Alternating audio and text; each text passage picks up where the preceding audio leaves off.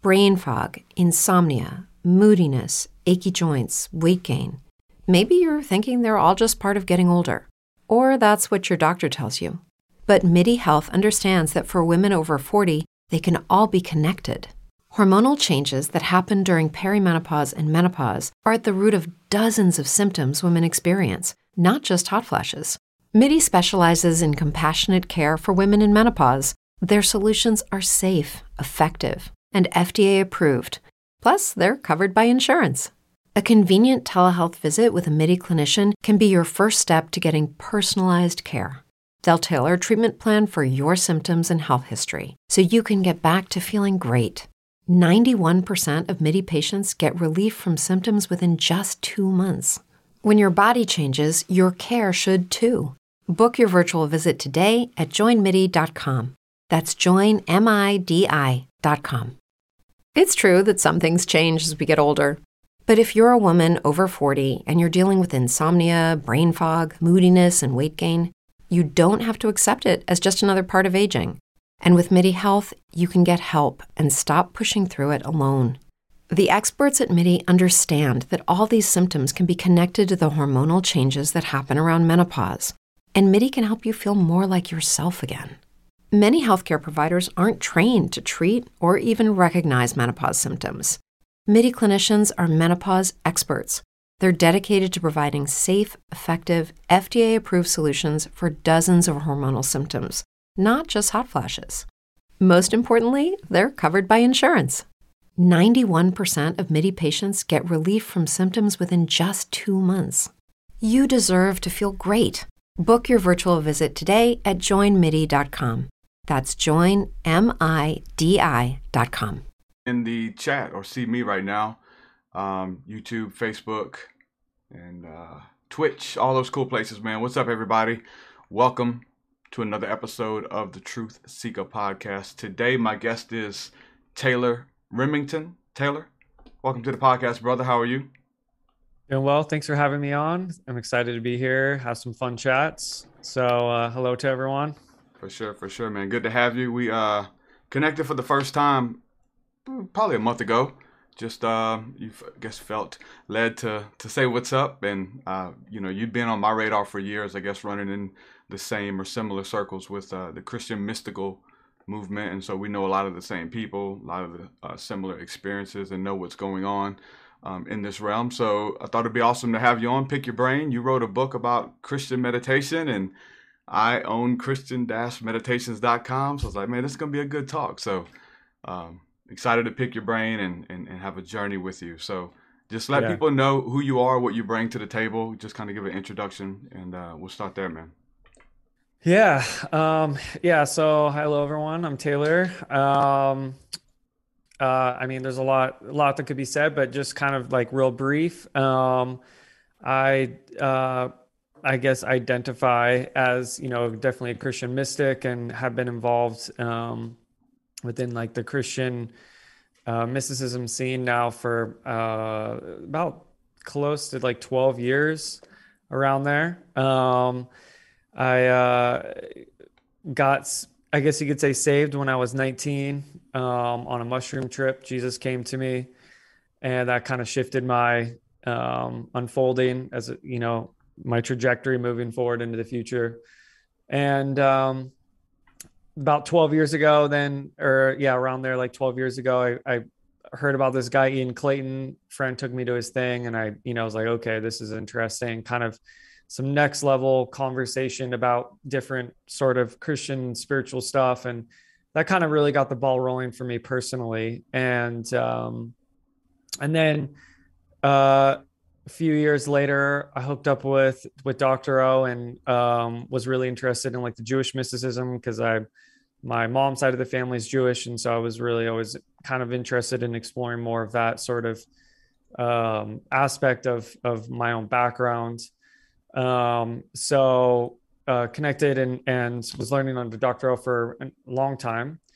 And, um, then, uh, you know, just through over the many course of many years, just exploring different things, got involved in different things, and, uh, eventually just led me to, uh, about I would say about eight or nine years ago, I started like my own meditation journey. Um, and at the time I didn't really know anything. I just kind of just went for it. And, um, that, cause I wanted more experiences. I wanted to, uh, understand what was kind of happening in my own spiritual background, different charismatic stuff. Cause I got involved in like, obviously the charismatic church and, you know, what is prophecy and why is this, house, how is this working? And I wanted to know kind of like what the function and how things were happening Uh, within one's being. And then um, eventually just kind of studied and just got deeper and deeper and deeper into it.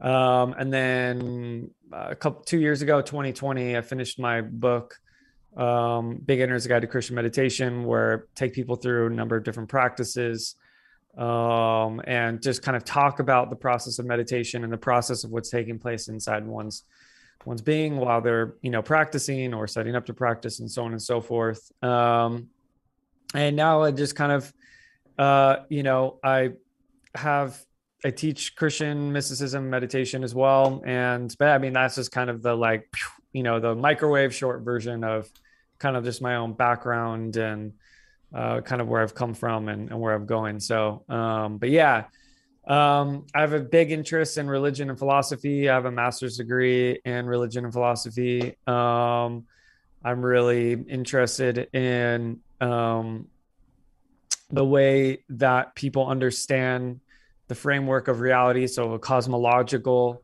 understanding. I'm really interested in metaphysics and, uh, the process of, um, let's say, you know, spiritual science and, um, as well as just the structures of consciousness. And, and, uh, that really kind of spurred me to get my master's, cause I was, um, really fascinated. Obviously, the Eastern religions have a much deeper understanding of the mind and the aspects of the soul and whatnot that kind of the Western traditions in some respects um, were not totally, but to a certain degree, were less interested in, in the way that a lot of the mystics wrote about certain things. Obviously, there are exceptions, but um, you know, it's, it's smaller percentages, whereas over there it was more of a an ongoing conversation that's been happening for, you know, twenty-five hundred years.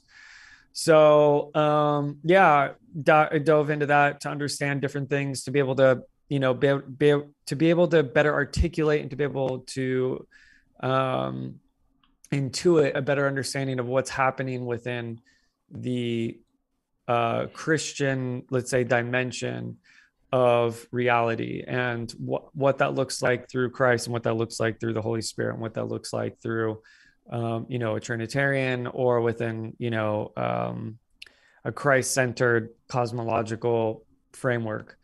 So, um, yeah, so that's kind of, again, like the short version, but, you know, yeah. um, it's, and, uh, yeah.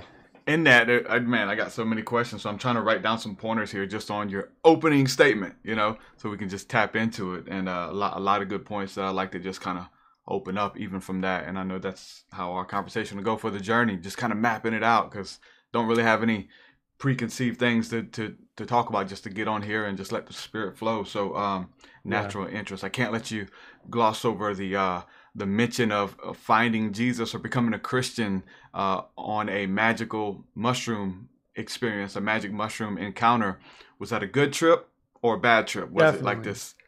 Did you see Jesus on the mushrooms, or was it like I, I got scared and it ran me to Jesus kind of thing? No, no, it was a completely blissful experience. Um, mm-hmm. I mean, I'd grown up like evangelical for the, like, but like nominal conservative evangelical. I didn't take anything serious at any capacity. Um, and at that point in my life, I was just kind of like in a down place emotionally and mentally. And, uh, my friend was like, hey, let's just, you know, let's, let's just do these and whatever. And I was like, whatever. I wasn't even like a seeker mode or like anything at this point. I was just like, you know, hanging out.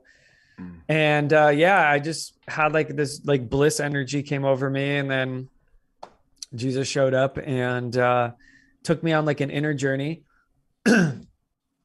where he uh, walked me through a bunch of different like specific traumas that had happened to me, and um, like just these deep questions of like, how could this happen to someone or so on and so forth. And he just like basically showed me um, that he like loved me through all of these different processes mm. that I had already gone through. And there was what, this what, like... What uh, you, um, year was that? two thousand eight. Wow, okay.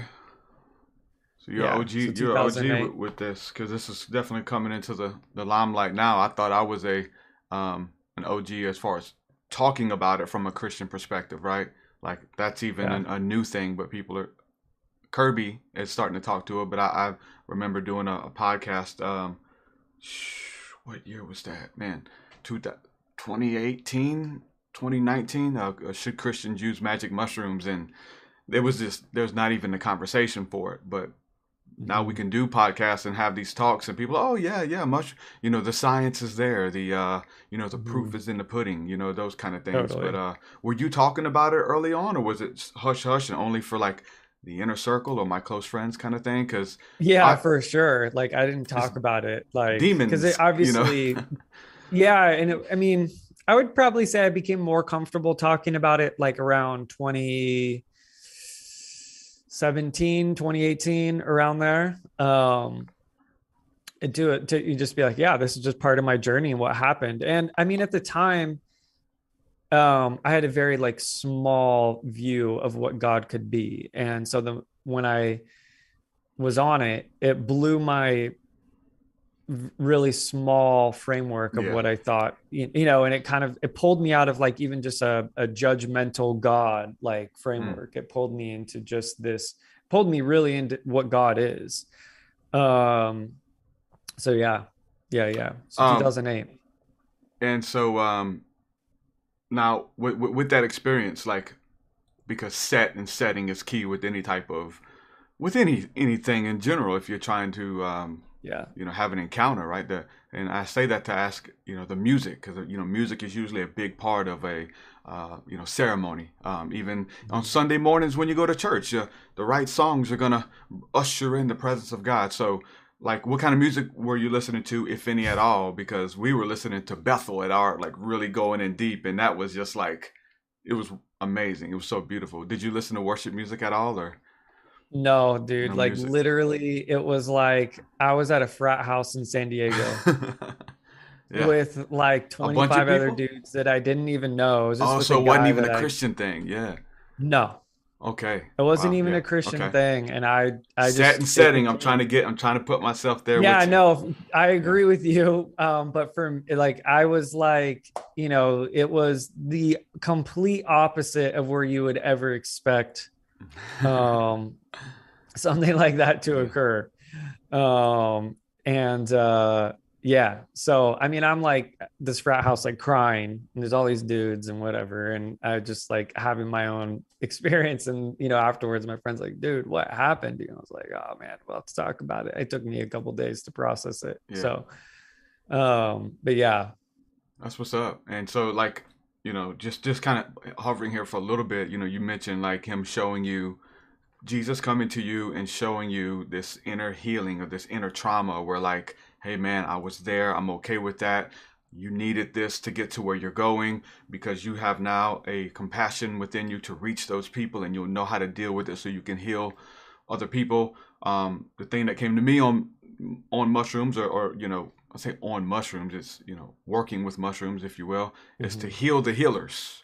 You mm-hmm. get the healing yourself and then go out and, and become that healing for others and embody it. And um, the interesting thing is that I heard someone say that the, the magic mushrooms kind of sync up with almost a twelve-step program of this finding inner healing, finding peace, coming to terms and accepting your faults and all of that, but from a loving perspective, right? Where you kind of get the get God's view of your situation versus your own view and, and what you've been told and those things. So um, going through that that inner inner healing and, and deliverance, if you will. Can you talk just a little bit of, more about that release and how long it took to, you know, incorporate all of that stuff and what it felt like? Because you hear different stuff. You, we hear about the machine elves who literally come and repair your D N A while you're in a trance kind of thing. There's, there's so many different stories of how that happens. Yeah. Yeah. Um, I mean, for me, my, my personal experience, um, it definitely was like I don't know the way to put it, but it was like the spirit came on me. Like the energy was, was pure bliss. And, um, brain fog, insomnia, moodiness, weight gain. Maybe you think they're just part of getting older, but Midi Health understands that for women over forty, they can all connect to menopause. It's at the root of dozens of symptoms we experience, not just hot flashes. Midi clinicians are menopause experts, offering safe, effective, F D A-approved solutions covered by insurance. ninety-one percent of Midi patients get relief from symptoms within just two months. Book your virtual visit today at join midi dot com. Brain fog, insomnia, moodiness, achy joints, weight gain. Maybe you're thinking they're all just part of getting older, or that's what your doctor tells you. But Midi Health understands that for women over forty, they can all be connected. Hormonal changes that happen during perimenopause and menopause are at the root of dozens of symptoms women experience, not just hot flashes. Midi specializes in compassionate care for women in menopause. Their solutions are safe, effective, and F D A approved. Plus, they're covered by insurance. A convenient telehealth visit with a Midi clinician can be your first step to getting personalized care. They'll tailor a treatment plan for your symptoms and health history so you can get back to feeling great. ninety-one percent of Midi patients get relief from symptoms within just two months. When your body changes, your care should too. Book your virtual visit today at join midi dot com. That's join midi dot com. It definitely, I could feel it move into my soul and repair, um, you know, a lot of different sort of emotional pain that I was carrying at that time. Um, and again, restructuring my mind in a way that um, allowed me to see like that God is good. Um, and that I had a, a very unhealthy uh, the idea of what God was. And as a result of it, Mm-hmm. Um, I was kind of living in this cycle of, I don't know, something dead in some capacity, just because I, my framework was set up to me in this way that was, you know, this author, God was this authoritarian, um, you know, figure where if you don't follow this specific set of rules, you're going to go, you know, to this burning place for all eternity. That was what I was told as a kid. Right. And so it really shaped my reality, even though obviously I ended up like not necessarily buying the story at a certain point, but it's still, uh, it was still really hard for me to like break out of that sort of programming in some capacity. Um, but in this, it was like, I, I actually encountered, um, the nature of, of, of the divine, you know, energetic impulse. And, um, it, it, it liberated me. And then it, you know, it, it sent me off basically to be like, hey, you know, get ready. And there's a lot more to reality than just this material, you know, baseline consciousness that, you know, that we, we genuinely generally have as we're kind of mechanically going through life. Mm-hmm. So, Um, so what, so what happens after that, right? You say it, it led you to Christ and, uh, you're already kind of growing up Christian kind of thing. Um, do you continue to use magic mushrooms, um, after that? Um, what's your stance no. on now? Yeah, it's been a while. It's been a long time. Um, I'm not definitely like, hey, no one should ever do it. I mean, mm-hmm. for me in my personal journey, it was, um, I really wanted to find the aspects that I had experienced on them in my being, just because, uh, and that's what really actually, um, another part of the thing that pushed me into meditation is I wanted to be able to develop certain capacities yeah. within myself that, um, you that I could have access to at any you. time. Yeah. Yeah. I really, cause everything's within me. Right. And I'm, yeah. I'm not anti it in any capacity, but it's just for me and my own personal journey.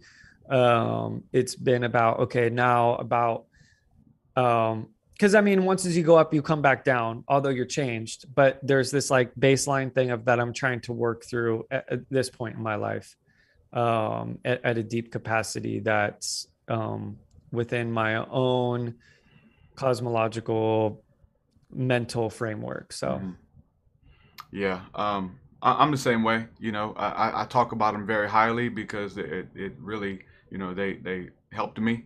Um, they were, you know, it's a medicine, you know, it's plant medicine. And, uh, um, we need to talk talk about it from a Christian perspective and maybe remove some of the taboo. But uh, with anything, you know, people become addicted, or or I say throw addicted out, because it's kind of hard to get addicted to, to mushrooms, like you're dependent on it or mm-hmm. something. But you become fascinated with it, and it, it loses its sacredness, because it is a sacred, uh, uh, sacral um, experience that I yeah. think we shouldn't, it shouldn't become religious. It shouldn't become um, routine, um, because then that, that thing that is so, so beautiful is now nonchalant.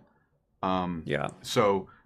very high. It's it's beautiful, because I know if I needed them or if they call to me, I can go back to them at, at any time. But as far as like having to continue to do it, it was twenty seventeen when I did it, a hero dose as well, and it changed my life. Wow. And I, I talk about it, and I continue to talk about it. And I'm, I'm you know, it's, you know, we, I've caught flack from from friends for talking about it. I've, you know, lost followers and people who got that to that part of my book get freaked out. I actually almost left two parts out of my book. I wrote my book, Spirit Realm, Angels, Demons, Spirits, and the Sovereignty of God. And as I was compiling all the chapters and just really um, getting all the stuff out of me uh, that had to do with the spirit world and encounters and different types of beings that I've had come in contact with, and their, uh, you know, where they pop up in the Bible type deal. Um, when I was writing that, um, I was almost done. But then the Christian uh, audience came back, because I, you know, I was a Christian, but I had to go to, you know, the spiritual community, because if you read the comments now, there's Christians are like, you know, attacking this, and this is demonic, and that wasn't Jesus, that was a demon. Like, there's literally people saying that in the comments. So obviously we couldn't have those conversations, but when you're trying to work through your stuff, you need to find somebody who is giving their life over to, to the study of this, and, and, and try to make sense of it. So I, I went, you know, to the, the spiritual uh, New Age community, and, and got a lot of answers that I ca- was able to come back and maybe articulate to the Christian uh, community. But um, Karina Pataki and Kingdom Talks and Chris Carter and many of these people started embracing me and my anointing and my, my scrolls, if you will, is what they would call it. And, um, And so a bigger Christian audience like accepted me, because they were ready for the conversation. But at that time of getting ready to finish the book, since I had all these Christians, I was like, man, I know the mushroom part is going to throw them off. So it was the mushroom part. It was a big part of my journey. I say I stepped into full-time ministry because of working with ma- magic mushrooms. And that's, I know it sounds funny, but it's the truth. Um, so the magic mushrooms part and the alien part. And I was like, yeah, that's going to throw people off too. Summoning U F Os, asking for a sighting, and poof, these lights come out of stars and change your life. But I, like, um, so I, I tried to get some wisdom from Chris Carter. And I was like, bro, I'm, I'm thinking about leaving this stuff out, man, just because there's so many Christians that are now, like, they're going to want me to come speak at churches and stuff. But if they read this, it's going to throw them off. And he, uh, so I didn't know, I was starting to question. And he was like, man, like, we, we, we love you, and we appreciate your work, because you're the one who's not afraid to talk about this stuff. So you got to put it in there. Like, don't like sing to the choir now that, you know, you've got the listening ear again. Just, you know, be you, speak your truth, live your truth. And I put it in there, and it's definitely helped a lot of people. It's uh, lit a fire of intrigue in many people, but it's also scared a lot of people and, and had them say, you know, all kinds of evil things about it. So that conversation yeah. with the Christian community can be very, very damaging. Have you, um, you said if you, you have, if you don't really talk about it a lot or, or stand for it, you, you really wouldn't get the um, the backlash. But have you received any backlash in, in that area? Um, I just don't really talk about it so mm-hmm. that that much. Um, so I, I guess in that sense, I don't. I'm not put in that position necessarily, mm-hmm. um, and. Uh, Yeah, because I, I I also am not like an overemphasis on like, hey, everyone should do X or or whatever. Um, it's just more at this point, um, you know, it's more about, hey, this is part, this is an honest part yeah, of my journey for sure. and where I where I've come from, and um, my understanding of it is going to be different than, you know, a Baptist kid or person who grew up in the Deep South who has a very you know, limited view of the world based on, um, you know, what he's been told to think or what he thinks is good yeah. or what's bad. Uh, you know, for me, I, I have a completely different worldview perspective based off my own experience and based off of, you know, what, what the Holy Spirit's led me through. So, um, I don't necessarily expect them to understand, but at the same time, you know, things are changing fast, yeah. as you know, yeah. and, uh, these things are going to be part of the everyday conversation moving forward, especially in the future. I mean, all the top universities in America, from yeah. Harvard, Oxford, John Hopkins, U C L A, they're all doing, you know, crazy amounts of research and all this stuff. And they're yeah, finding, so cool. you know, obviously a lot of interesting things. So yeah. um, we're entering into a new era, and this is going to be definitely part of it. So um, how the church or the Christian body at large responds to it is going to be interesting. Um, you know, I'm definitely sitting back, uh, going to enjoy the show in some capacity, but um, it's, it's, uh, you know, it's here, and it, people are going to be more aware. It takes the right person talking about it.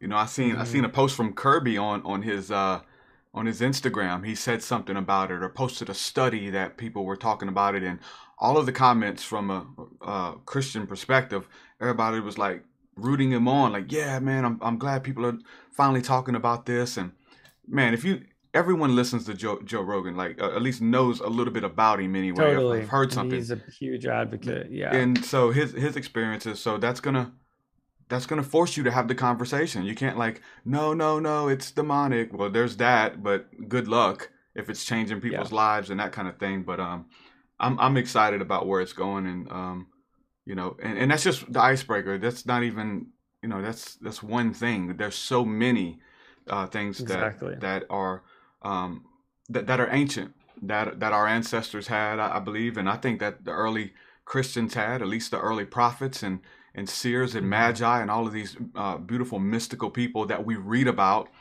um, in the scriptures and, and, and antiquity. And you mentioned Eastern mysticism and looking to those other religions. And the more I do that, the more I'm faced with something that I tried to fight years ago of, of, um, thinking that like our practice was exclusive, and all other ways are a false way and an abomination unto God kind of thing. But I'm, the more research and the more honest I am with the research, Doctor Justin Sledge, you mentioned him, just reading these ancient books, like their their practice is like very similar, um, ancient Christian, Christian mystics to many of the other traditions that it was borrowed from, and they were taking things and they we put a Christian spin on it. Uh, You can start with the holidays, you know, you can start with, you know, so much stuff that it's this conglomeration, but that used to be scary.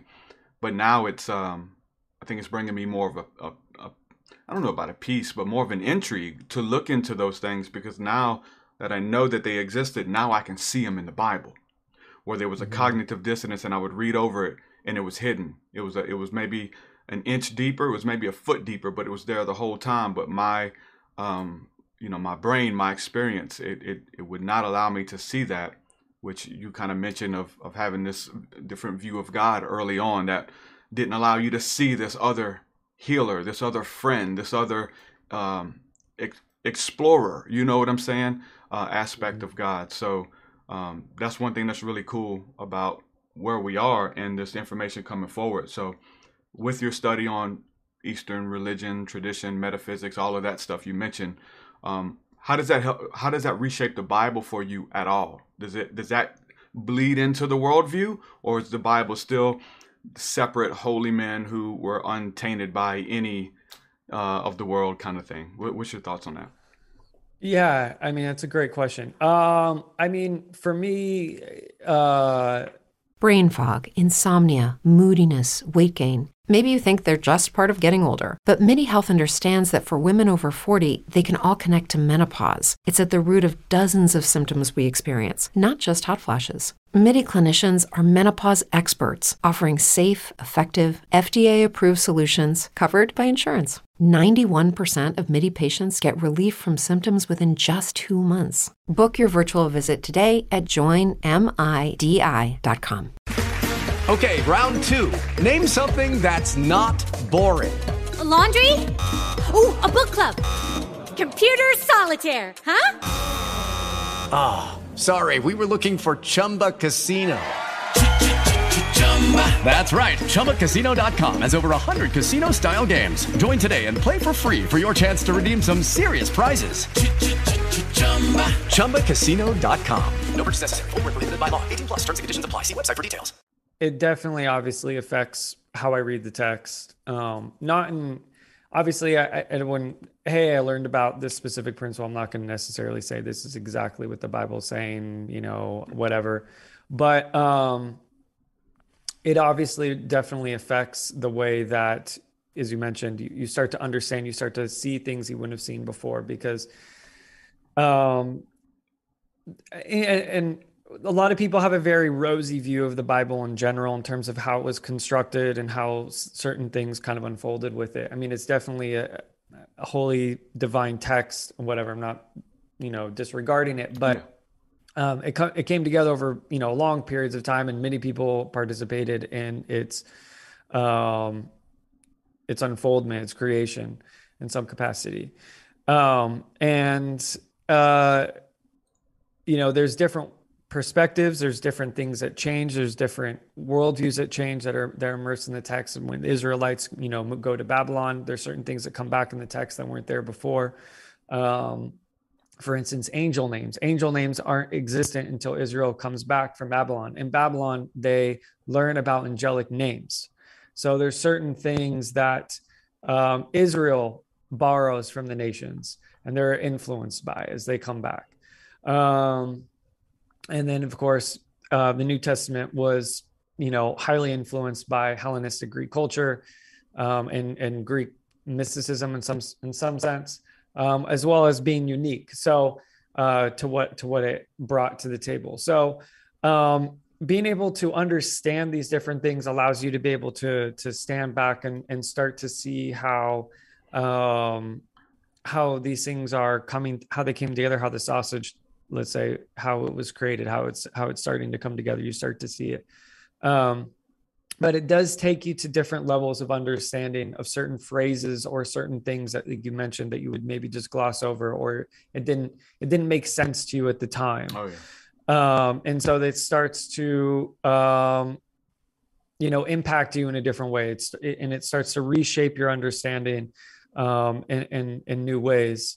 Um, So, but yeah, it's it, what. So, it, so you it, said like you know, as you're reading this, you're finding out all these new things, these different things. It changes. Oh man, wow, they were really talking about this. Oh wow, Joseph was practicing uh, dream inoculation. He was going to sleep at a holy place, and he had the, or Jacob and had this encounter. And this was a practice that they did where they would try to communicate with the spirits that were over that land. And there was a certain practice that you don't know about these things, and then you start reading them in the. in the script where when they would encounter God or angels or whatever, which like you said, Babylonian, Egyptian, Sumerian, Canaanite, Greek, all of these things that we're now reading. Oh, wow. And and uh, and some of that stuff changes or, or gives you a little bit more context or maybe not.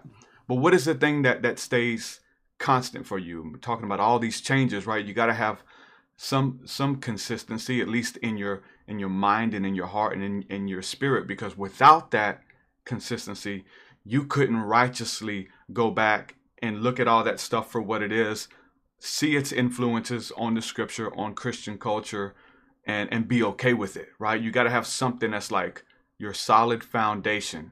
And we notice that, yeah. you know, many people who don't have that, because when you found out that all of these documentaries that say, well, his... whatever it is that goes against your your belief or your tradition, and you find out that what you thought was true isn't, and then when that's okay, like that's okay, yeah, because I like as if I have it all figured out at whatever age you were when when you had your spiritual awakening or became a Christian, which we all th- think and thought we we were or are know-it-alls, you know. So what's yeah, constant I'm- for you? Uh, I mean, there's a couple things. Um, I would say the number one easy one is that God is love. Mm. That's that for me is constant. That's good. Like, that's good. I start from that place. Um, and so, um, God is good and God is love. Um, uh, and I think even if you just start from that place and you, and you live from that place, it, you know, things will reshape your understanding of how you're reading and looking at things. Um, secondly, at, at least for me, I mean, um, you know, based off my own experience, uh, that Jesus was the incarnation of the Logos, which, you know, is a whole other thing. It's, it's a Greek metaphysical thing, but, um, you know, understanding that and, um, that Jesus is the incarnation of the Logos, um, as John says, the Word, but it's not the, a lot of people think when John says in the beginning was the Word, there he's like being like a Baptist preacher referring to the Bible, but it's referring to the Trinity, a Greek metaphysical principle of, you know, the, the, the, the constructing, um, all powerful mind of, of, of, mm-hmm. of God, of the God sphere. Mm-hmm. So that thing is the Logos. Um, and that became our word for logic and other things like that. But, uh, so that thing incarnated and, uh, became known as, you know, Jesus Christ. Um, and of course, you know, I don't like, I don't have a problem with the literalization that he died and rose again and all that. Like for me, maybe for some people, they just want it to be a symbolic story. For me, I don't have do, a problem with some do, of do. So, so, it, so that's a constant and, and that's a thing. Uh, does it, how much does it change for you if it's not, if it's not literal? Like, does it, does it like, haha, we told you so, you're following a blah, blah, blah, which is, you know, which, which is what you get. Yeah. And, and that scares a lot of people. And you got to come to terms at some point.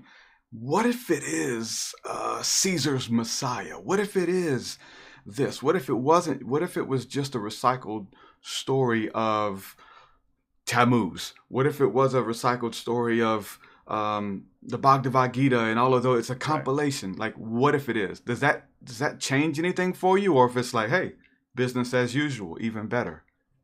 Um, yeah, I mean, from from the realm of the symbolic world, I don't have a problem with it living as a l- literal symbol. Um, and uh, and if it is, let's just assume, let's just say for a second, it's just that for me, it doesn't really change. But I will say that um, it's difficult when you have experiences. Uh, and so like, let's, let's just throw this word out there, gnosis. When you get gnosis, gnosis is a direct experience of something that moves beyond theory and into an experiential um, embodied uh, awareness of something that you didn't know before. And so when you take on that gnosis, um, it moves kind of away from theory in a certain sense and into something, let's say, that vibrates with um, something, let's say, akin to reality. And so when you're in that space of reality, uh, there are these things. And, I, and the being of Jesus Christ, I have experienced as um, is not necessarily just something as a symbolic representation, but as something that that moves beyond it. Now, maybe it's been so imbued by people that it became that, but um, from my own uh, intuitive and my own personal sense, mm-hmm. uh, it's something that, that kind of moves beyond theory and into something that's, um, I guess you could say in, in the realm of reality based off of my own um, encounter with certain aspects that are not just because, hey, someone told me X or because someone told me Y, mm-hmm. but because I, because I have thrown everything on the table. I have said, yeah, you know, I, I'm willing to deconstruct anything. And I have, um, I've let go of everything. Um, and, and I, and it, that's a big part of my practice too, all the time, is to be able to, um, adapt. But, um, so, but I mean, I think the most important one is that, you know, that God is love. Mm-hmm. And I think, you know, working from that framework, yeah, and what that produces outwards, I think is even just the message that, yeah. um, that, that Christ was living and, you know, what that means for each and every single one of us to a certain, and what, whatever it means to, to every single one of us will, will mean to that on an individual level. Yeah. It, and, and that's, that's so funny that, you know, I give you the, the floor to tell me your constants. You know, this was your this was your chance to run through all your doctrine, and you literally name like three things that are near and dear and precious to you. When I, I you know, there's other conversations that would be, well, you know, that uh, the Trinity is the Father, Son, and Holy Spirit, and there's, you know, Jesus died, was born of a virgin. Like, oh well, maybe that's all in the literal story. I don't know, but but that changes too.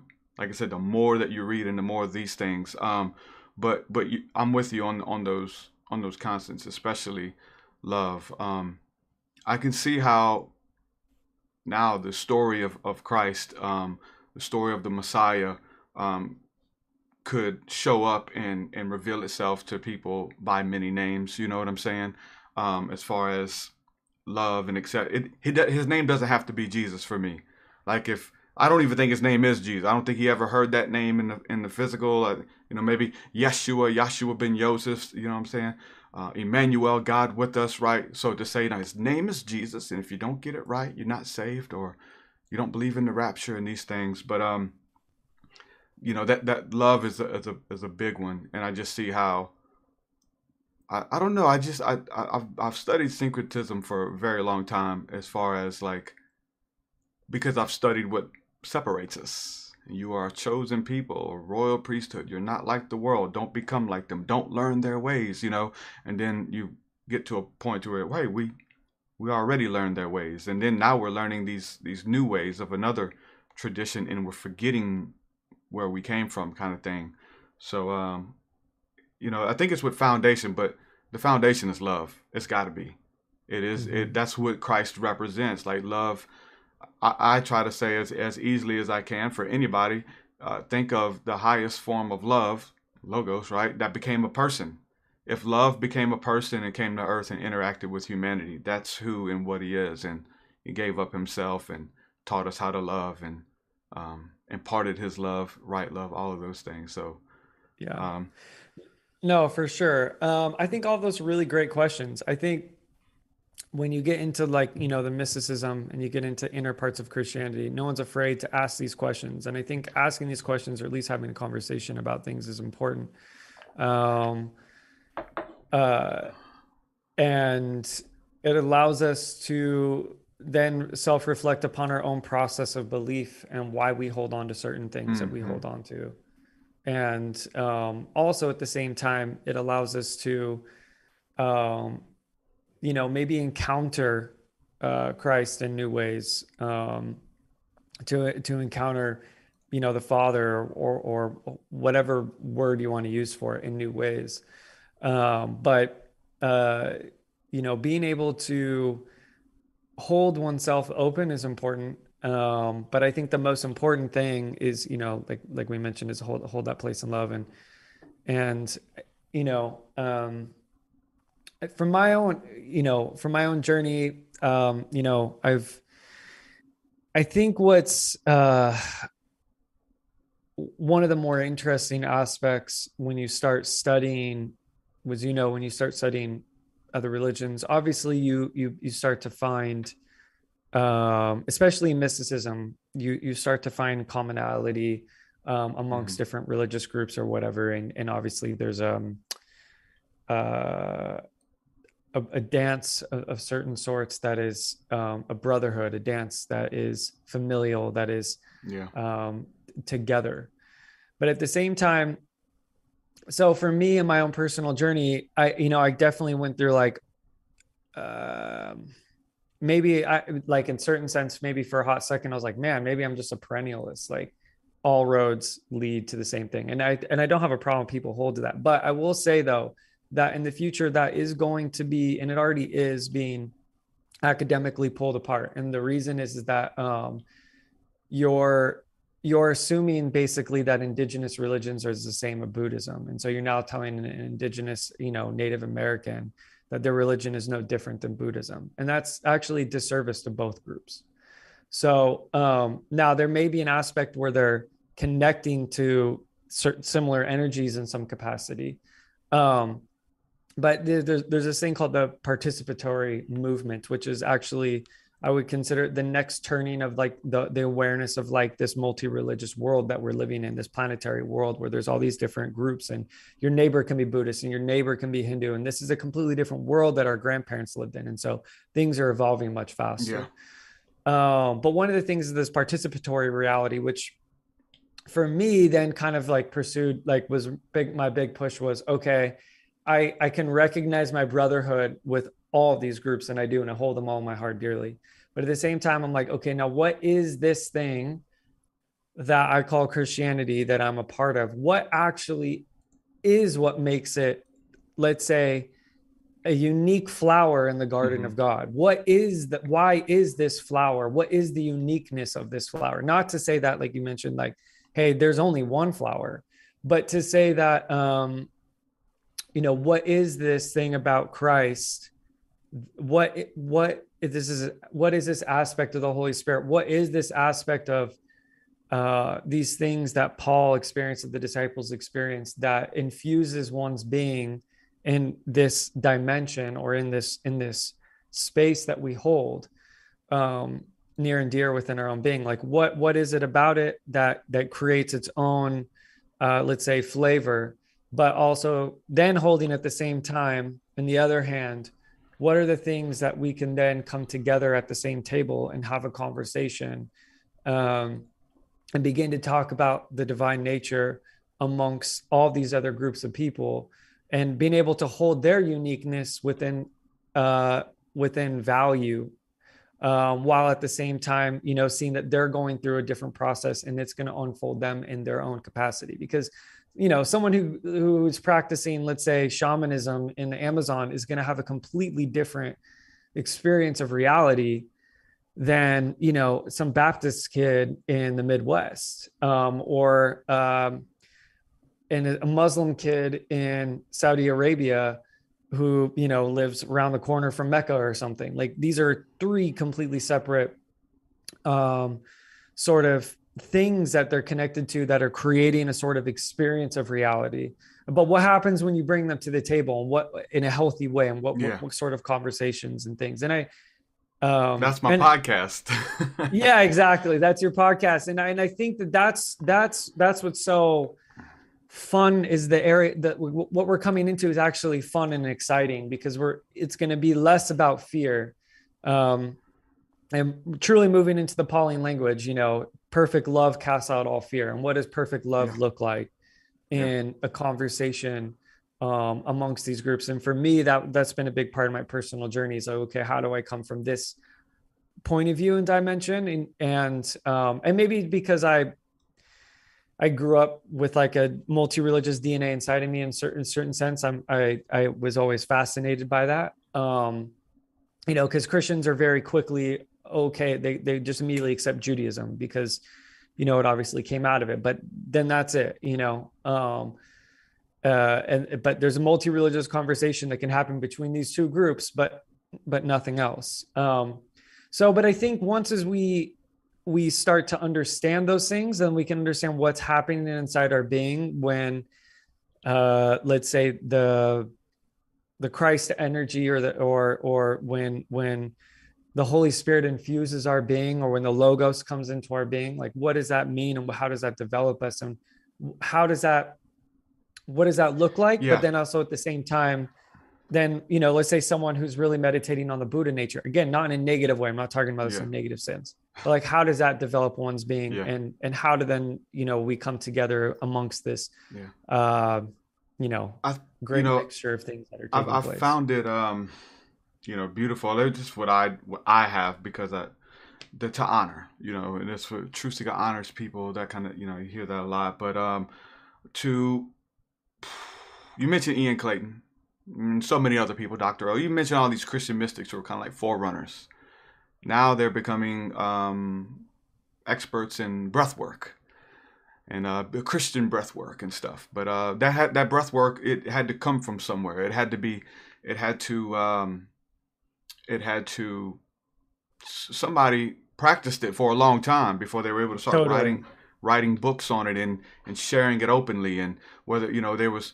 Even before Wim Hof, you know, there was many people in my life that uh, that taught me breath work, and it was something beautiful to engage um, the Holy Spirit in, in my own nature and in my body and the somatic gospel. And man, the Holy the Spirit is the breath, holy, unclean spirit, whatever spirit you got, it is breath. But to pay homage and to not to be like, hey, this is don't do it like those guys.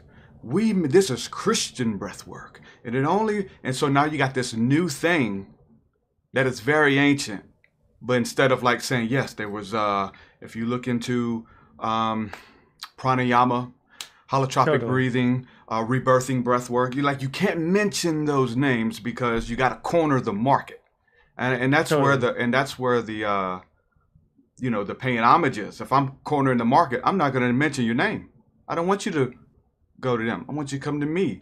So w- even with our, our Christian thing going a little bit further, I really, you know, I think it's, no, I, think I totally, you got to learn from the people who like came well, before I, I versus think, saying it's tainted or something. You know what I'm saying?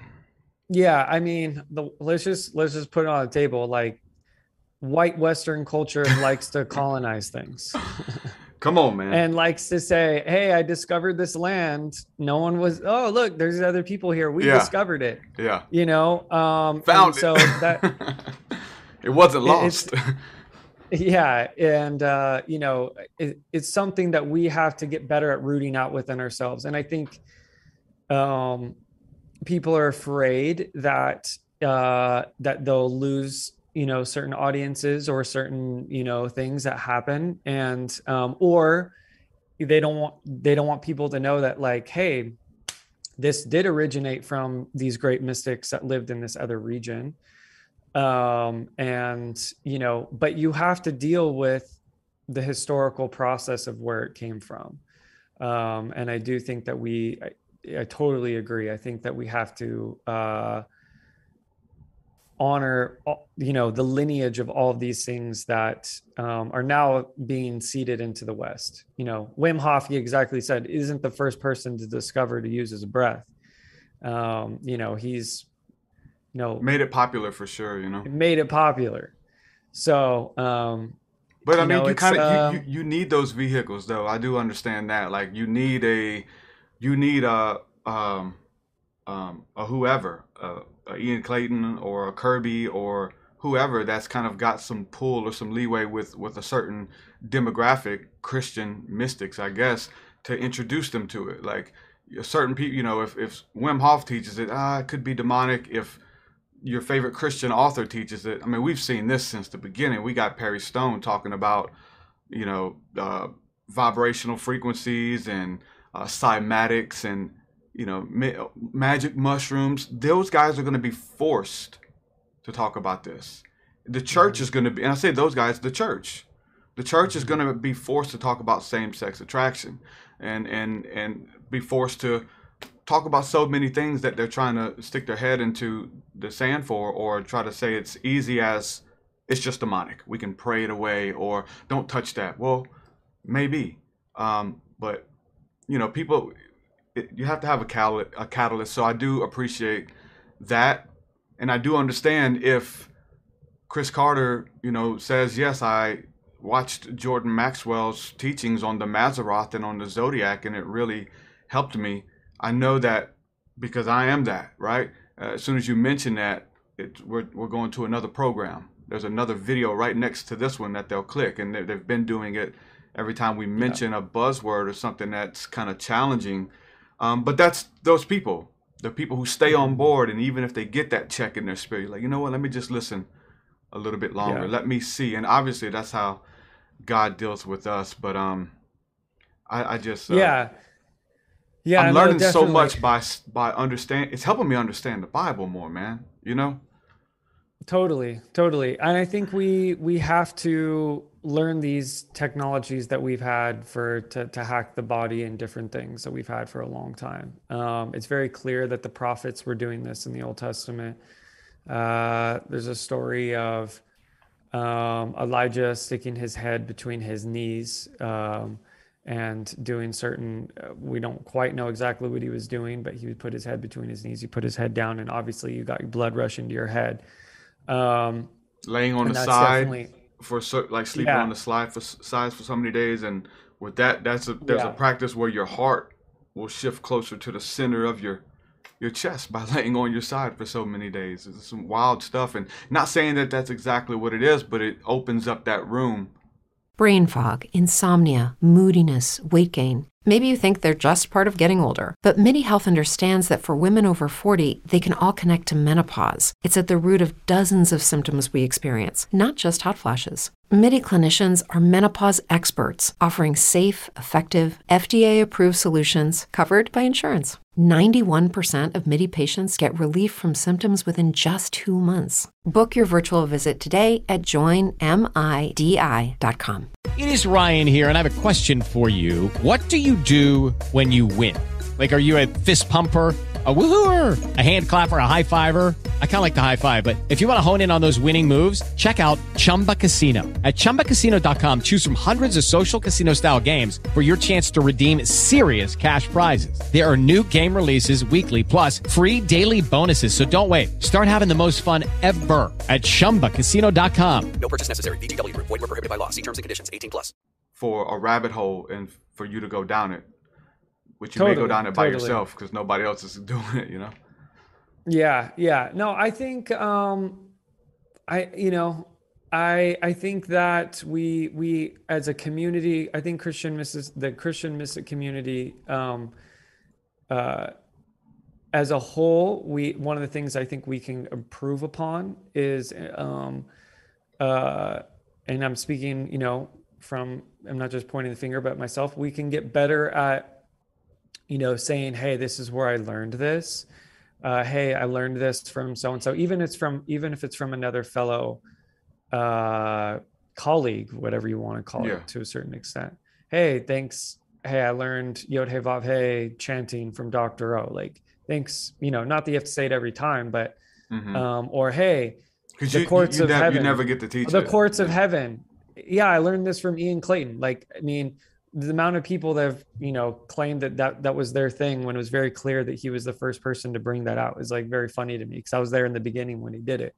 And I watched a lot of people, you know, meme it um, and never give any sort of um, respect. So, mm-hmm. uh, you know, this is something that uh, we as a community have to get much better at is explaining, hey, this person has helped me. This person has been a part of my journey.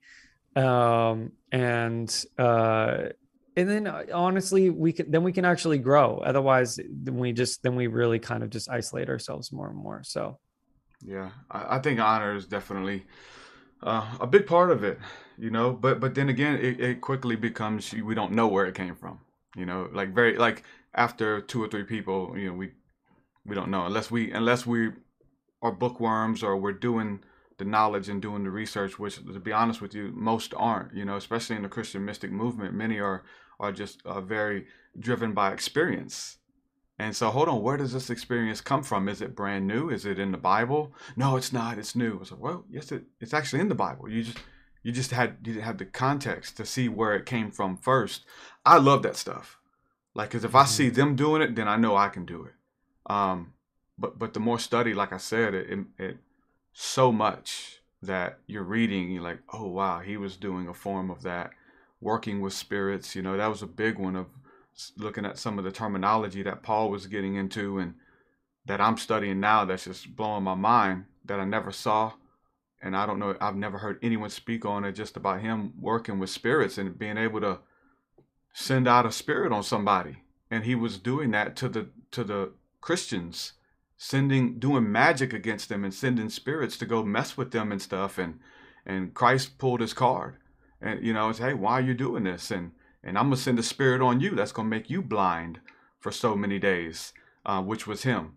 Um, and we know that Paul can eventually Paul did that to another, another, um, magician, uh, eventually in the New Testament, where he was able to make that, send out a spirit and make this person blind for so many, so many, uh, days, uh, or a season, and breaking down those words to let you see the spirits that he was working with, because, but but not in a biblical context, because it's a con- confine of just, we don't see this before unless we look up culture and context. Oh, wow, there was a there was a thing that they were doing where they would let send spirits out, and that's just something that's really got my mind blown. That was this freaking amazing gem that I've You know, we're talking about angels, the names of angels, um, you know, mentioning channels like Esoterica, who's like, okay, yeah, this book's like, These were ancient Kabbalistic books that if you were a Pharisee, if you were somebody deeply rooted, you knew the mysticism, not saying that you had to practice it, but you knew it because this was common,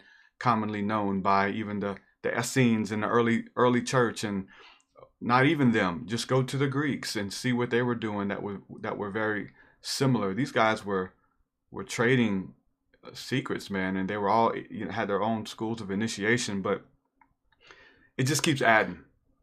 It yeah. just keeps adding. I love it. I find it beautiful myself. I love it. No, for sure. I think that's what's fun about the, you know, going back to the Bible or the scriptures, whatever you, however you want to, you know, whatever word you want to use for it. Mm-hmm. Um, you know, is it definitely grows with you. Like the more that you grow, it grows with you. And so it's, a, it's definitely alive. It, it, and yeah. the things that you read, you know, maybe, you know, five hundred times. And then one day, bang, it's just like, oh, whoa, this hits me. And I, I'm starting to understand it now. Um, Definitely. So, uh, yeah, I, I think that, uh, you know, we're, we're definitely, you know, to use that word again, we're definitely, you know, growing into a participatory, uh, Christian aspect where we're going to be, you know, our mysticism involves all of these other elements, um, that we're going to be working with. But for me, where I'm at and working with people is, or one of the aspects is really getting people to understand, you know, who and what they are. And I'm that and, and beginning from that place. And then obviously people can do whatever they want to do if they want to do all these other things, um, or whatever, they don't have to do this, but, um, uh, where I'm, where I'm at is like really interested in like the deep, like the, the higher aspects, you could say, of the soul, the part where it says you're seated in heavenly places. Mm-hmm. Uh, but not in like a way that's just like, hey, uh, I'm just, you know, in this heavenly world, but actually talking about it from a, uh, a meta mind perspective, where we're talking about something that, um, uh, goes beyond, um, our current understanding of who we think we are, but then that allows it to, you know, us to move into the, um, into the actual created nature that that God had for us. And um, so that's so, kind of where okay. I'm personally at with but that. Just because we're talking about syncretism and, and these other outside sources and stuff, what has been something that's helped you um, articulate that or see it as a constant? Um, has it been other traditions? Like, I mean, obviously I'm no, I'm no expert, but looking at like the Greek tradition where you had the evolution of the soul and the, so the soul drops into the ego and goes through this experience. It's like an evolution, or um, it's uh, the Bible would say Adam was a, a, a soul, but it's becoming a spirit, and Christ was a spirit. So it's a soul uh, making its way to be transitioned or transformed back into a spirit, which is where you originally came from. I think all religions bring a piece of that puzzle. Do you look into any of that, or has it just been through meditation of your own, like seeking both that way, or the Bible? Yeah. Or? I mean, for me, I hold both, like definitely deep practice and try to experience it as much as I can. And then also at the same time, uh, reading other things. I mean, I think, um, I think the Buddhist concept of the non-self for me mm-hmm. was extremely Influ- influential, and a lot of Christians don't really have any idea of what they mean when they say non-self. Mm-hmm. Um, they assume that it's like pure nihilism, but that's not necessarily what it's talking about. It's like co, um, co-original um, arising. So basically, it means that you can't. You're you're you're you're so connected to everything that um, you can't necessarily put a substance. It becomes an event ontology as, as opposed to a substance ontology. So this is kind of a shift in Western thinking, but basically you're moving from, um, I am the soul that's a substance to I am this event that's taking place, um, that's connected to um, all of these other things in creation. So for instance, um, you know, if this sun goes out right here, uh, the earth is going to burn up, but we're in relationship to the sun. And, um, you know, we would die, our bodies would die if that sun went out. Um, and so this is something that you exist, you are in partnership and your body exists because of the sun being there. So this is kind of the non-self in the Buddhist conversation as they recognize, whoa, whoa, whoa. because I'm in relationship to this, I can't necessarily say I'm an independent ent- entity that's completely separate from all these other things. I am a interconnected being to all of these things. And as a result of me being interconnected to all these things, I'm a self and not a self at the same time, which is a non-self. It basically is a middle, it's a middle realization. It's an event ontology to say that you do exist, but your existence is also dependent, let's say, on all these other things that are now dependent on everything. So everything is in this matrix of relationship, you could say, is in this matrix of interconnectedness. So that's kind of been that aspect, obviously, that on, on that side. Um, and then the Greek understanding and then the Jewish understanding um, has been, you know, a big influence on me as well. The Jewish understanding of the soul, uh, the, you know, the the Chaya, Yechida, the Neshama, the Ruach, um, and uh, the Nefesh, which are like the five aspects. And then, as you mentioned, the Greek aspect, um, which is more dealing about the nous, um, which, which for me is, is really interesting. The aspect of the nous, which is the word that you see sometimes translated as mind in the New Testament, mm. but it's a really interesting, um, point of conversation that's actually happening in the New Testament in the original language. You don't necessarily see in the English, but is actually part of this ongoing conversation amongst these other sort of mystics in the, in the Levant or the Mediterranean area at the time, which is understanding this um, higher aspect of one's being um, that uh, has the pers- has the ability to perceive things according to um, the divine vision. And um, so that that sort of Greek component is very influential. The Jewish component's very influ- influential, some of the Buddhist things. Um, obviously, some of the Vedanta Hinduism, I think, is interesting um, about, like, you know, the soul being a microcosm of the macrocosm. Oh, yeah. Um, yeah, you see, there's so many. There's so many. Uh, there's so many things. There's so Silver many linings. Things, right? It's, I think it's beautiful because we've been fighting against each other. I mean, I was a street preacher, man. You know, I was a turn or burn dude for so many years, and this is ours, and every, and this is mine. And if it, if it doesn't line up with this, then throw it out and that kind of thing. But to see, like, the whole time that, you know, we just had our portion, you know, maybe when, I don't know when it happened, when God divided uh, or the gods or whoever divided the, the lands and the Tower of Babel and confused the speech and confused the language. And And now we have these different, um, I would say, you know, God poured out his spirit on all flesh, as Joel, the prophecy of Joel says. But I think that the way that we interact with that spirit, the way that we have uh, made schools on how to interact with it and rules and regulations and do's and don'ts over the years. Um, somebody's mentioned, wants me to ask you about Kundalini and those things. And I, you know, I'm just a very, uh, I'm, I'm of the mind that it, we could be talking about the same thing, and they just have different rules with it and what it can do. And I mean, the same is to be said just simply in Christianity, what the Holy Spirit can do, what his name is. You can't call him Holy Ghost. The ghost is a disembodied person. Um, he can heal you. He can't talk to you anymore. The miracles are done away with. So this evolution of here's this creative life force energy that loves you, that is a teacher, that is a friend, that is, and becomes, it feels like whatever you want it to be, which I think such is God. If you think that God is mad at you and angry and wants to kill you and hates gay people, then guess what?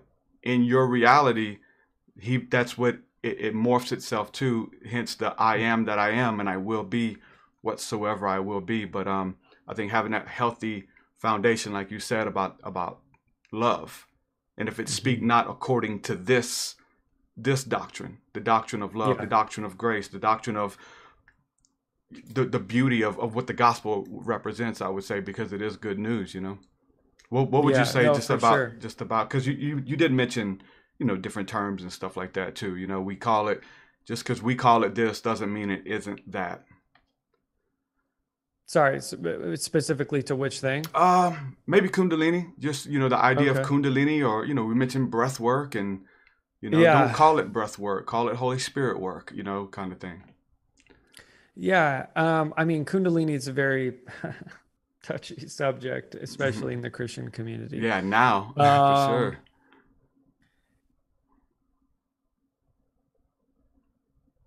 Oh, if you don't, you could throw a yeah, different Yeah, I mean, term. I, I don't mind talking about it. I just have to, I'm just thinking about how exactly I want to frame it up. Yeah. Um, could could a, could a Christian do Kundalini yoga and connect with the Holy Spirit? Why not? Sure. Why not? I don't have, like, I, I encountered Jesus on mushrooms. So yeah. th- of course, like it, th- I think we, um, a lot of these things require understanding of who a human and what we are. We don't even have an, we are so detached from our bodies that we don't even know how energy is flowing inside of us. So if you don't even know how energy is flowing inside of you, how can you even to talk about whether or not this energy exists in the body or not? Because if you don't even know how energy is flowing in you, you can't talk about Kundalini, period. End well, of well, sentence. Well, what about, can you, I don't think you're qualified to really talk about the Holy Spirit. Yeah, because the, the Holy Spirit is an, an incredibly embodied energy. Um, and so we in the West, especially Christianity, we we're really detached from our bodies. We're really detached from... Um, And as a result of us being detached from our bodies, we're actually detached from our soul. We're really just caught up only really much in like the persona ego sort of experience of reality. Um, and, you know, that's, pr- that's also producing the next, you know, the V R sort of thing that we're pushing into, which is, you know, once as we actually completely detach from awareness of our body, then you, then you move into some sort of matrix. But, um, But we we're already we've already created this like weird bifurcation inside of us due to sort of a, a whole host of things, um, and so because we don't really know ourselves, uh, these things become very scary, um, and obviously they're framed up in another religious context. Now let's let's just talk about in the Jewish tradition, um, the. Uh, what people would call Kundalini is a different thing. Now, um, the difference out, so here, so there's similarities. So let's talk about the similarities first. So the similarities, let's talk about in Judaism and, and Kundalini stuff is that there is an energy that exists at the base of the spine, period. End of sentence. It's in every single human. It exists. This is not some sort of magical thing. Only those who are Hindus have this sort of energy there. Um, in the Jewish tradition, it sits in the Yesod, which is, Um, which is the altar place of the divine manifestation within the human being. Um, and so from this place, the energy sits. Now, what you do with the energy is what you do with the energy. It is a canvas. It is a blank canvas of pure potential that you can shape in any capacity that you want to. So um, how you end up working with it is how you end up working with it. Now, um, and when you move the energy upwards to the point within someone's head, uh, let's, you know, out of the crown, um, there are certain experiences that do occur. And we see, and I'm going to be exactly like those guys in those conspiracy videos. Yes, the Toronto revival was that energy. That's why the people were chirping like dogs and cats and birds. So they were right. However, what they don't realize is that the energy that's there is actually a, a heavily subconscious energy. It's an energy that um, deals with these certain aspects within our being that, uh, you know, if if certain people aren't necessarily ready for, it can it can cause psychological and physical damage. And there are plenty of written examples from the Hindus themselves that say you need to be very careful. Why? Because this is pure power. This is pure potential of of any sort of energetic force. Let me let me um, stop you there and and just interject really quick. Just throw this thought yeah. out there. Um, those writings, those those warnings, I think are applicable for any charismatic church that needs to be written as well, because we we look at it as something different, like that whole different. Oh, that Kund, there's a respect for the Kundalini. Oh, don't be careful now because you can hurt yourself. There's no respect for the Holy Spirit because oh, he's a gentleman. The Bible says he's a gentleman. He'll never hurt you. But the Bible has these little subtle warnings about don't put your hand to the plow and look back. Uh, don't tap in and and look back because you're, you know, don't get rid of your spirit, lower spirits because a, a stronger one will come and get you and could take residence in. the weird stuff. I know you've been in the charismatic movement long enough to know that it is full of delusional people that because oh, they don't sure. because they don't say kun, kun, listen, if I go into church and say, hey, everyone, the kun, we're going to do Kundalini breath work and this is what we're going to do. And the Kundalini told me that an angel's going to show up and an angel's name is Sephiroth, and it's going to scare people. But anybody can go in there and do that and say the Holy Spirit. The, and Or I can go in and say, the Holy Spirit told me to leave my wife and go be with the so-and-so, this new lady at church. Like, and right. that's okay, because God told them. It's, hold on. You may be delusional. Like, this energy, God told me to tell you this. You need to leave your wife. God told me that you're going to die. I had to tell you. Parking lot prophecy. We know how quickly the Holy Spirit, and I don't like how we throw that on the on the Kundalini, like, be careful because it might hurt you. I'm like, listen, be careful with the Holy Ghost because he's more holy. He's holy. He's there. There's there's a when you well, awaken the Kundalini, there there comes a level of sanctification that I have to walk in.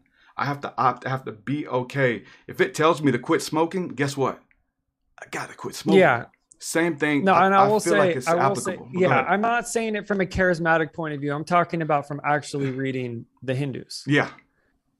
You no, know, no, no. When I, they I'm, talk I'm, about no, it. I'm with you, but I think I'm just saying, I think it needs, I think the Christians who are listening need okay. to know that the same is applicable. You know what I'm saying? Like, no, for it, anything, anything. But it, that's why, that's why I said we have to know ourselves and we have to take it bit by bit. I mean, for me, I don't necessarily see the Holy Spirit and the Kundalini is exactly the same. I do see that the Holy Spirit is, uh, produces the body's energy that gets known as the Kundalini at a certain point. But again, different, for instance, in the Jewish tradition, um, a similar word for that sort of energy in the body would be the Shekinah or the Shekinah is what people would say.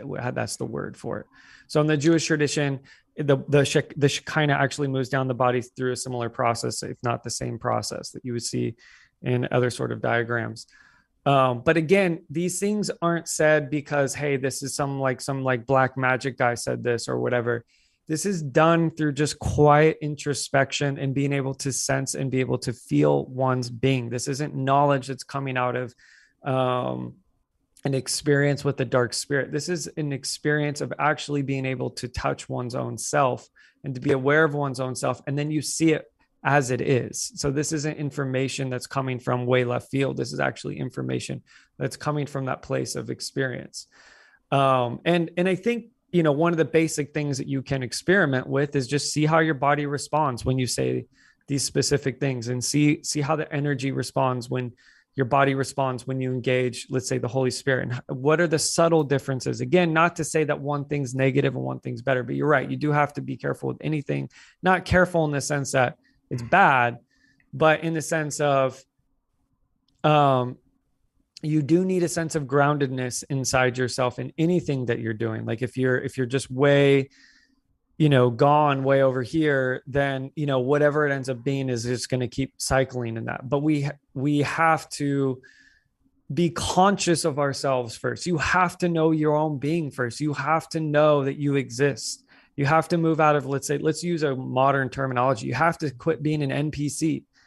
You know, you, you have to move out of this mechanical consciousness and into the reality of being. Like, you know, there's a great saying by Gurdjieff, life is only real when I am. Um, and so this sort of thing we have to step into and then become sensitive to, but, um, but yeah, you know, long story short, energy exists inside the body. The energy moves downwards and it moves upwards. And so does your blood. Your and that's a basic example. Your blood moves out from your heart and it comes back into your heart. Well, breath too, uh, right? The, in and out. Yeah, and the out. breath, it comes in and it comes out. These are the, just the paradigms that exist. Um, so what you end up doing with it is what you end up doing with it. So, um, yeah. Yeah, Kundalini. That's just kind of my. Well, yeah, Kundalini. Is, you probably would probably do better with saying just uh, go. Uh, bridging it from a different tradition, like just without even saying Kundalini, because those guys, I mean, they say it, you know, where there's tachyon energy in Egypt or, or ki energy, kinetic chi energy, life force, um, you know, the, um, Native American have a ha, Americans have a different name for it as well. Um, this interactive spirit that is your intuition, that speaks from the gut, that will lead you into all truths. That um, that is that that light that lighteth every man. That is Christ that comes into the world. I believe, like that conscience that um, speaks to you. But like you said, what do you do with that conscience? Do you sear it with a hot iron? When it tells you to do something, do you tell it no? That's quickly how you be, you become calloused. That's quickly how you become, it doesn't function anymore like it used to. It becomes religious routine or, or duty. And uh, I think, like you said, knowing yourself and, and knowing that this is, a, this is a life, this is a song and dance, this is a relationship, and, and, and knowing that relationship. But hey guys, it is Ryan. I'm not sure if you know this about me, but I'm a bit of a fun fanatic when I can. I like to work, but I like fun too. It's a thing. And now the truth is out there. I can tell you about my favorite place to have fun. Chumba Casino. They have hundreds of social casino style games to choose from with new games released each week. You can play for free anytime, anywhere. And each day brings a new chance to collect daily bonuses. So join me in the fun. Sign up now at Chumba Casino dot com. No purchase necessary. V G W Group. Void where prohibited by law. See terms and conditions. eighteen plus. With Lucky Land Slots, you can get lucky just about anywhere. This is your captain speaking. Uh, we've got clear runway and the weather's fine, but we're just going to circle up here a while and uh, get lucky. No, no, nothing like that. It's just these cash prizes add up quick. So I suggest you sit back, keep your tray table upright, and start getting lucky.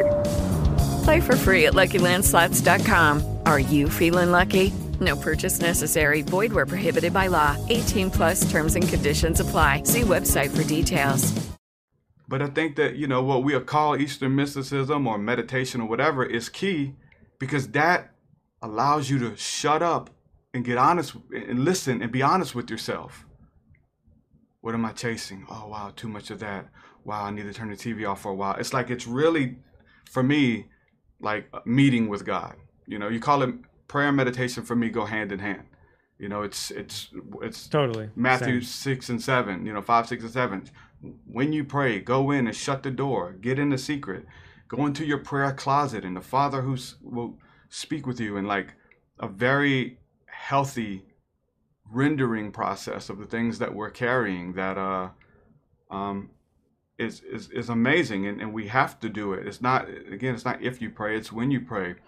Like, what are some of the, the if there's a, a, a technique or a, uh, a visionary experience that, that people can tap into if they're beginners for this? What is something that, that you do? Are there different levels when you incorporate breath work?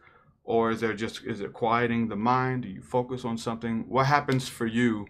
Or is it different each time? Are there many modalities that you can choose from when you go into what we would call Christian meditation or intimacy and prayer? And I'm saying those in one breath because to me they're the same, but they may be totally different for you, right? Totally.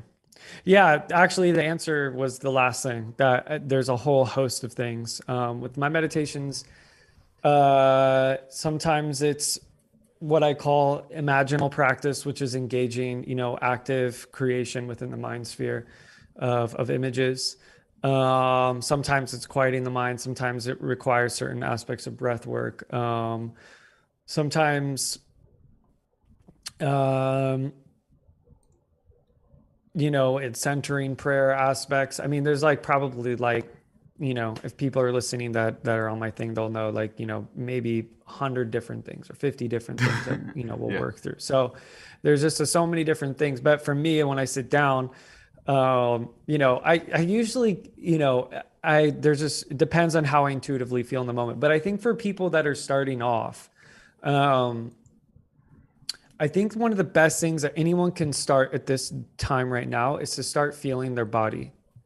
Because what a lot of people don't realize is that, um, is that, uh, your body is psychosomatic. It actually has the ability to feel spiritual things. It has the ability to sense things. It has the ability to discern. It has the ability to um, engage with the whole uh, arena around you. And I think um, one of the things you can do is just start body scanning and getting used to knowing that you're there. And then from there, being able to feel your heart center um, and starting to feel that place so that you can start getting into a deeper place of, of union awareness, um, with uh, with God, with the divine.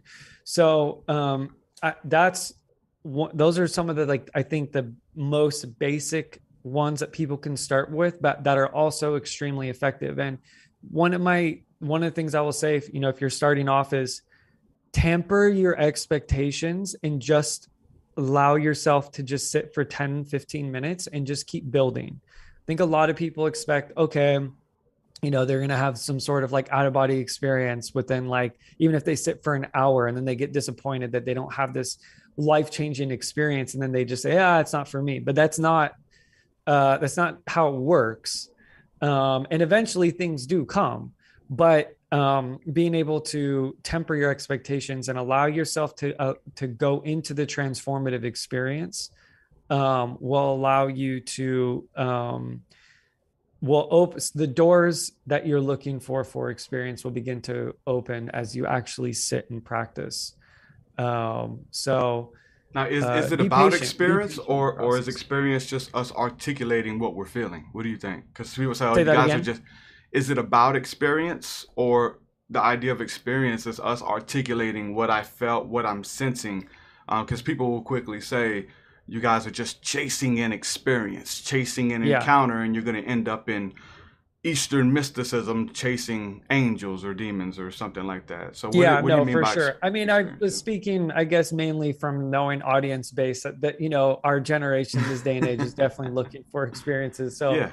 uh, which is why I was saying, just, hey, relax, just start to go into the practice and allow it to transform. But yeah, you, you, what you start to realize is that even when you're just working with your, you, hey, I quieted myself and I learned this specific aspect of myself, and you start to do these things, you realize that these very profound things are actually very simple in the way that you end up sort of engaging and sort of unfolding and starting to understand these inner processes that are taking place within you, um, as you, um, as you sit within it. Like, have you ever actually sat and tried to deal with boredom? You know, most of the time then we just hop on our phone, but have you actually overcome boredom? Mm. You know, that's a very interesting thing to, to actually deal with, with inside yourself. But most people, we aren't, we aren't even aware of that now, but of course you, that'll come up in meditation.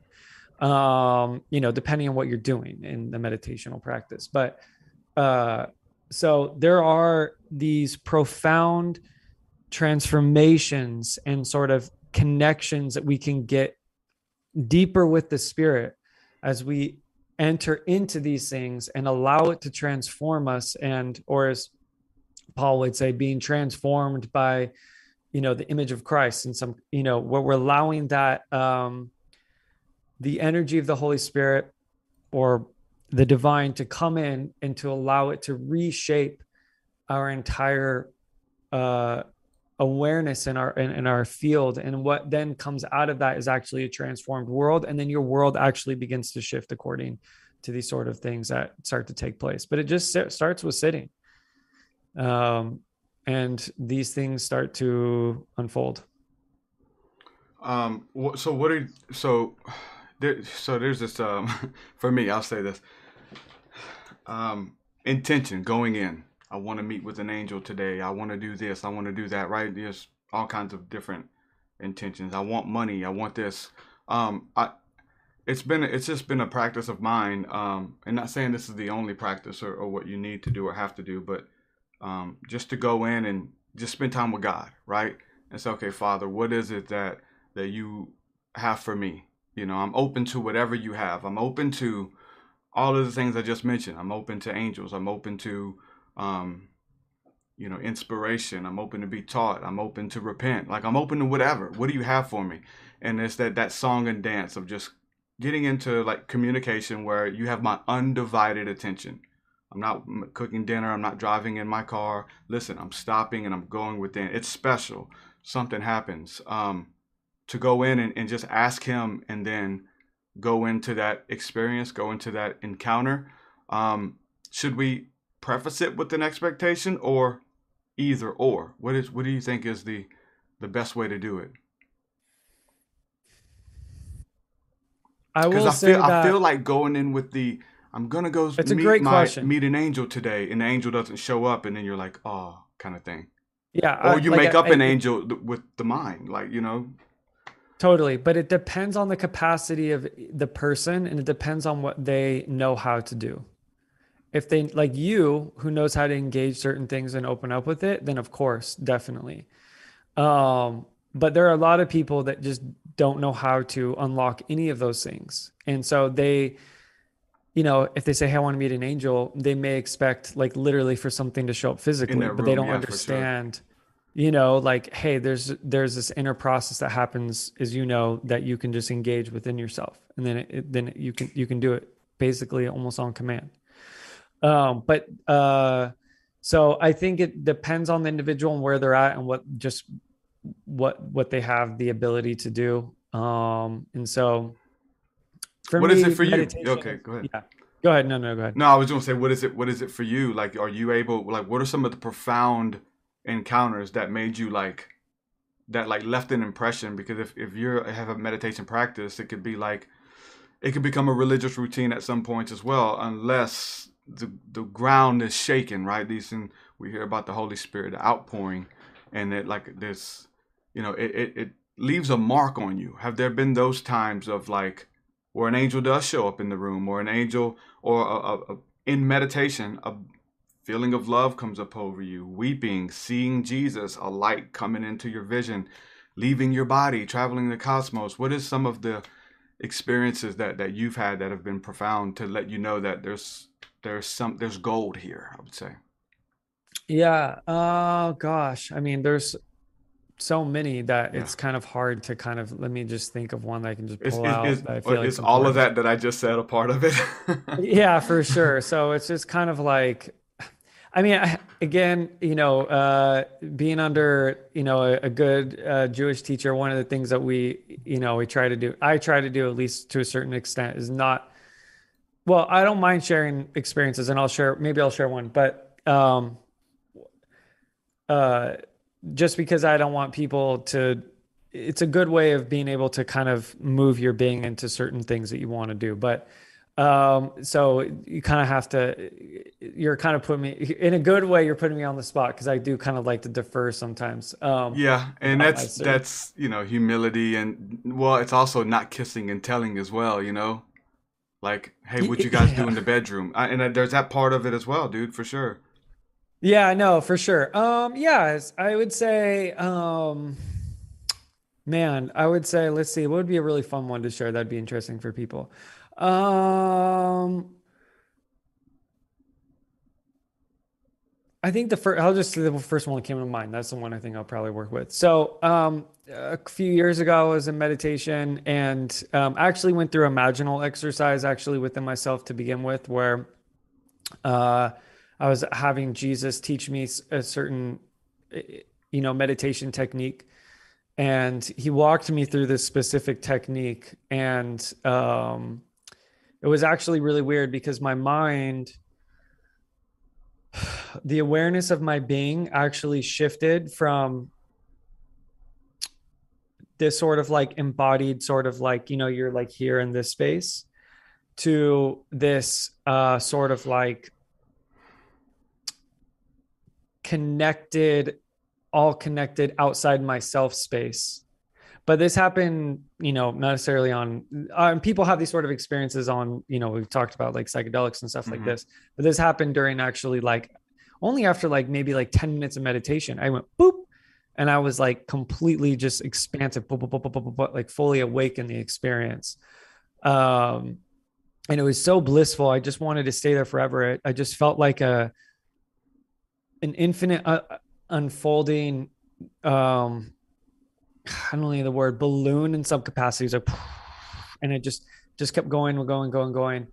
Um, but what it, what it did. And then when, and then I came back, and why this was important to me, or what was interesting about it, at least for myself, was that, um, it allowed me to, uh, get a better understanding of the sort of process with how my soul um, condenses itself into what I experience as myself as Taylor. And it kind of gave me the inverse experience of moving up and then coming back into this sort of like cone Um, it was like a movement expansion, but then it kind of coned back. And when it coned back, um, I was able to kind of feel uh, the sort of sense that um, when I imagine maybe even what an infant feels like when it's sort of like soul self is like moving from this sort of like pushing outwards, but maybe moving more towards this um, condensed form of an individual that starts to happen over a period of time. Um, but it was, you know, like a fifteen minute thing. I think that's kind of an interesting one. I mean, there's a whole host of things, but um, I think the most, the thing that I've learned through my experiences along the way is that um, I will give you, I will give people a hot tip here. If you want to, uh, th- I will say that my experiences that were usually the most profound or the most interesting came from the times where I was the most passive. And what I mean by passive is that I wasn't creating anything within myself, and it mm. takes a while and you have to sit in it. Okay. Um, but if was you're it, willing you, to sit now, would you that, say like focusing on the blackness in front of you? What, like, what is that? Or is that just? Yeah. And just literally just sitting and being and watching. That's pretty much all uh, I do. And, to be honest with you. Yeah. And, and because you, then you actually start to see, um, uh,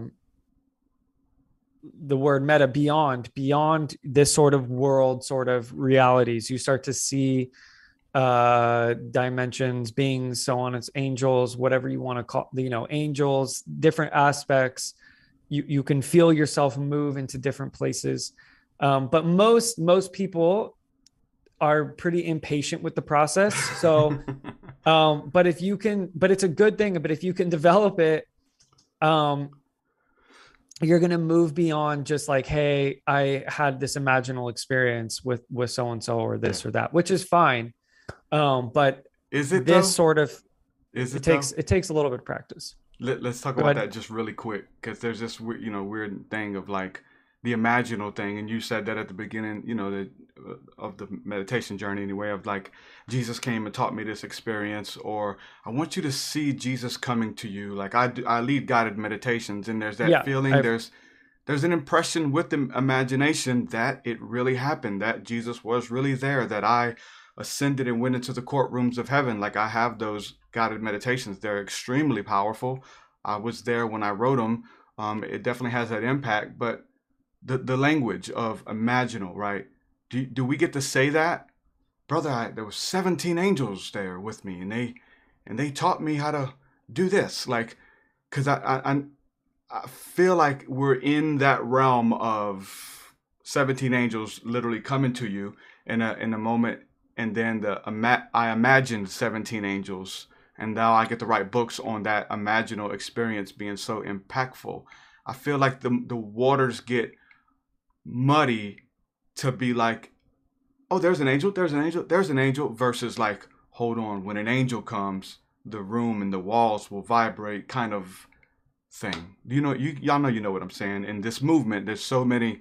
Okay, what do you see? Yeah. Wow, seventeen angels, like instantly, kind of thing. And it takes me. Yeah. Maybe it's prideful because I have to go through a process and waiting and go through lights exactly. and stuff to get there. And I don't want to. No, I, I think that that is one of the most destructive things that I think is in the mystic movement. It's a language around it at this point. Um, based I like, on I like that you prefaced it with it though, with the imaginal. Yeah. But not saying yeah, that's so, not as real or as powerful. I want to say that too. Exactly. And not saying it's not. Um, I mean, my book, I wrote this book called, or the Beginner's Guide to Christian Meditation we talked about, but there's a chapter called The Image Sensorium, um, which is what I call the place that images come into the mind. Um, and basically I wrote ba- the book for that chapter. I wrote that chapter wow. first because um, that was the most important thing, because I was seeing so many people. You know, someone, you know, you may go to a conference and someone says, yeah, I go to heaven a thousand times a day. Yeah. And, you know, I hung out with Abraham and yeah. e- Enoch yesterday for four hours. But what, when people are listening, they think, oh my God, this person is like outside themselves and they're really having these things. But what they don't realize is that They just are using the imaginal capacity to have this engagement with this archetypal energy force that's now flowing into their consciousness. Um, and it's this informational field coming from these, you know, uh, whoever it is. So, um, but, uh, yeah, the, the conversation around this has to be, we, so I call the imaginal that where you, so if I say, imagine a tree and you create a tree in your mind, mm-hmm. that's what I call the imaginal. Now there's going to be your own inspiration on what that tree is. I didn't say a palm tree. I didn't say what type of tree. I didn't say, you know, it needs to be this. Now in your own mind, a tree came into you. Now in this, in this creative process, that's the inspiration that comes in.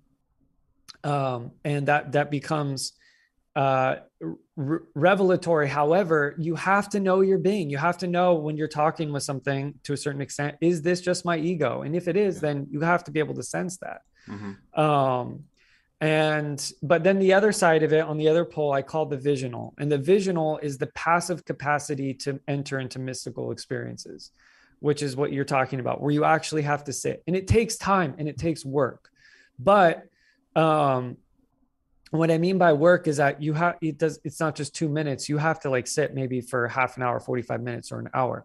Now, obviously there's certain things you can do with breath work to kind of like cheat code it and get, you know, you can hack things, but, um, for the most part, it requires, uh, it, it requires more time. However, the sort of things that arise from them are a very different than the sort of imaginal, like, hey, you know, Enoch came to me and he looks like someone from the medieval period or something, you know, like that with like a sword and whatever. And it, immediately when people start talking, I know immediately what sort of process that they went through to have their experience based on what they saw.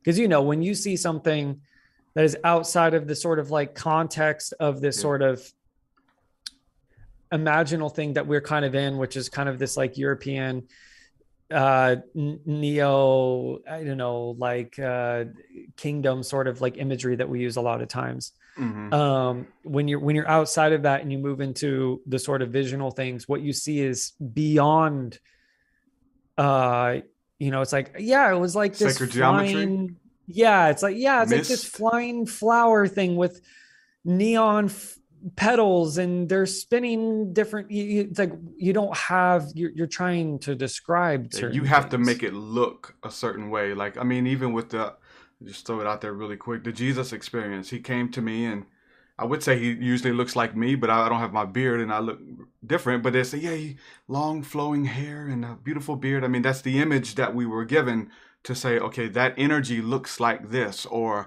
a demon looks like. People are asking about your experiences with grays because you've watched movies, you've seen them as invaders, you've seen them as this.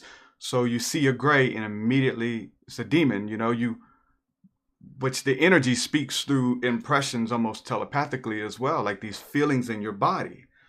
Mm-hmm. Bliss. I mean, there's so much that, that goes, the, the realms are very slippery for us to try to articulate. Mm-hmm. Yeah.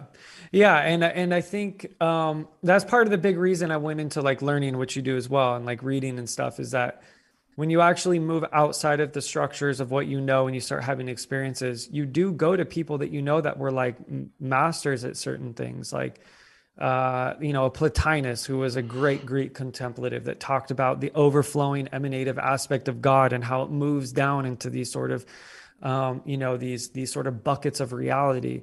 Um, and so you do kind of like, okay, you, you, you do, you do kind of go into these sort of places to, to, to kind of help you work through, you know, what you're, what you're trying to see. The imaginal is extremely powerful and it's, it's extremely useful and I use it every day. Um, uh, but there is definitely a difference between the imaginal experience and a visual experience. And, mm-hmm. um, And then a physical experience, because we mentioned and then a kinda, physical experience. Kind of scoffed that, yeah, the angel's going to appear next to you. There's just like, no, they can, like for sure, yeah. and don't, but but not even where only you see it, because that's maybe even also engaging totally. The imagination with the eyes open, which right. there there's room for that. There's room totally. In engaging I don't, and I don't have a problem with that. The body, but like literally, like everyone sees it. You got to see that little man right there, yeah. right? Those kind of things, and uh. man, I, I love it yeah, all. It's all out of body experiences or anything. There's a whole host of things that start to, you know, happen. So, but yeah, man, I want to keep going with you, bro, because I just want to pick your brain, and maybe we'll do a part two. Uh, do it soon, okay. Just so we can continue. Yeah, no I gotta go because I got I got a, another engagement with a with a uh, somebody's interviewing me, and they they do have it scheduled. So um, okay, I'd like no worries, to bro. I need to jump on that. But man, I enjoyed connecting with you, and um, I know yeah. the, the the audience liked you as well. Um, many people know who you are, so obviously, yeah, we do run in the same circles as I'm reading here, and uh, we'll come back and do another one. Tap into some of the questions because people do have a lot of questions. I've tried to weave some of them throughout the conversation. Um, cool. But but let people know where they can check out your book, man, and uh, check out your work and, and all that you're doing to you're bringing to the table. Yeah, um, my website is ruach dot com, R O O A K H dot com. Um, you can search A Beginner's Guide to Christian Meditation on Amazon. You can get my book there, or you can just come to my website and then there's an Amazon link there. Uh, it's on Amazon all over the world. Um, so, or whatever, you can get it like in South Africa, New Zealand, whatever. So, um, but yeah, so check, I'm on Ruach. Um, and yeah, so if you're, you know, want to hop in on weekly practice, uh, you know, feel free to hop on. So Ruach, is that an app or is your website? It's my website. Okay. And so you do it from the website? Yeah. Cool. Nice, nice, nice. It almost yeah. sounded like, yeah, hop on Ruach. I'm over there on that platform. And stream. yeah, maybe, maybe. I'm prophesying. So, yeah. it's going yeah. to turn into something. Yeah. Hey, man, uh, really, really appreciate it, man. Maybe, you know, we just kind of get to, get to travel and go places and, and roll ideas off of. And, um, you know, and we can keep going. And so I definitely want to do it again, man. Thank you for, for hanging out. It means a lot. No worries, bro. Thanks. Thanks for having me. Thanks to everyone for listening and appreciate it. And uh, have a great rest of your day and have a great next interview. Amen. Appreciate you, bro. Shalom. With the Lucky Land Slots, you can get lucky just about anywhere. This is your captain speaking. Uh, we've got clear runway and the weather's fine, but we're just going to circle up here a while and uh, get lucky. No, no, nothing like that. It's just these cash prizes add up quick. So I suggest you sit back, keep your tray table upright, and start getting lucky. Play for free at Lucky Land Slots dot com. Are you feeling lucky? No purchase necessary. Void where prohibited by law. eighteen plus terms and conditions apply. See website for details. Hello, it is Ryan, and I was on a flight the other day playing one of my favorite social spin slot games on Chumba Casino dot com. I looked over at the person sitting next to me, and you know what they were doing?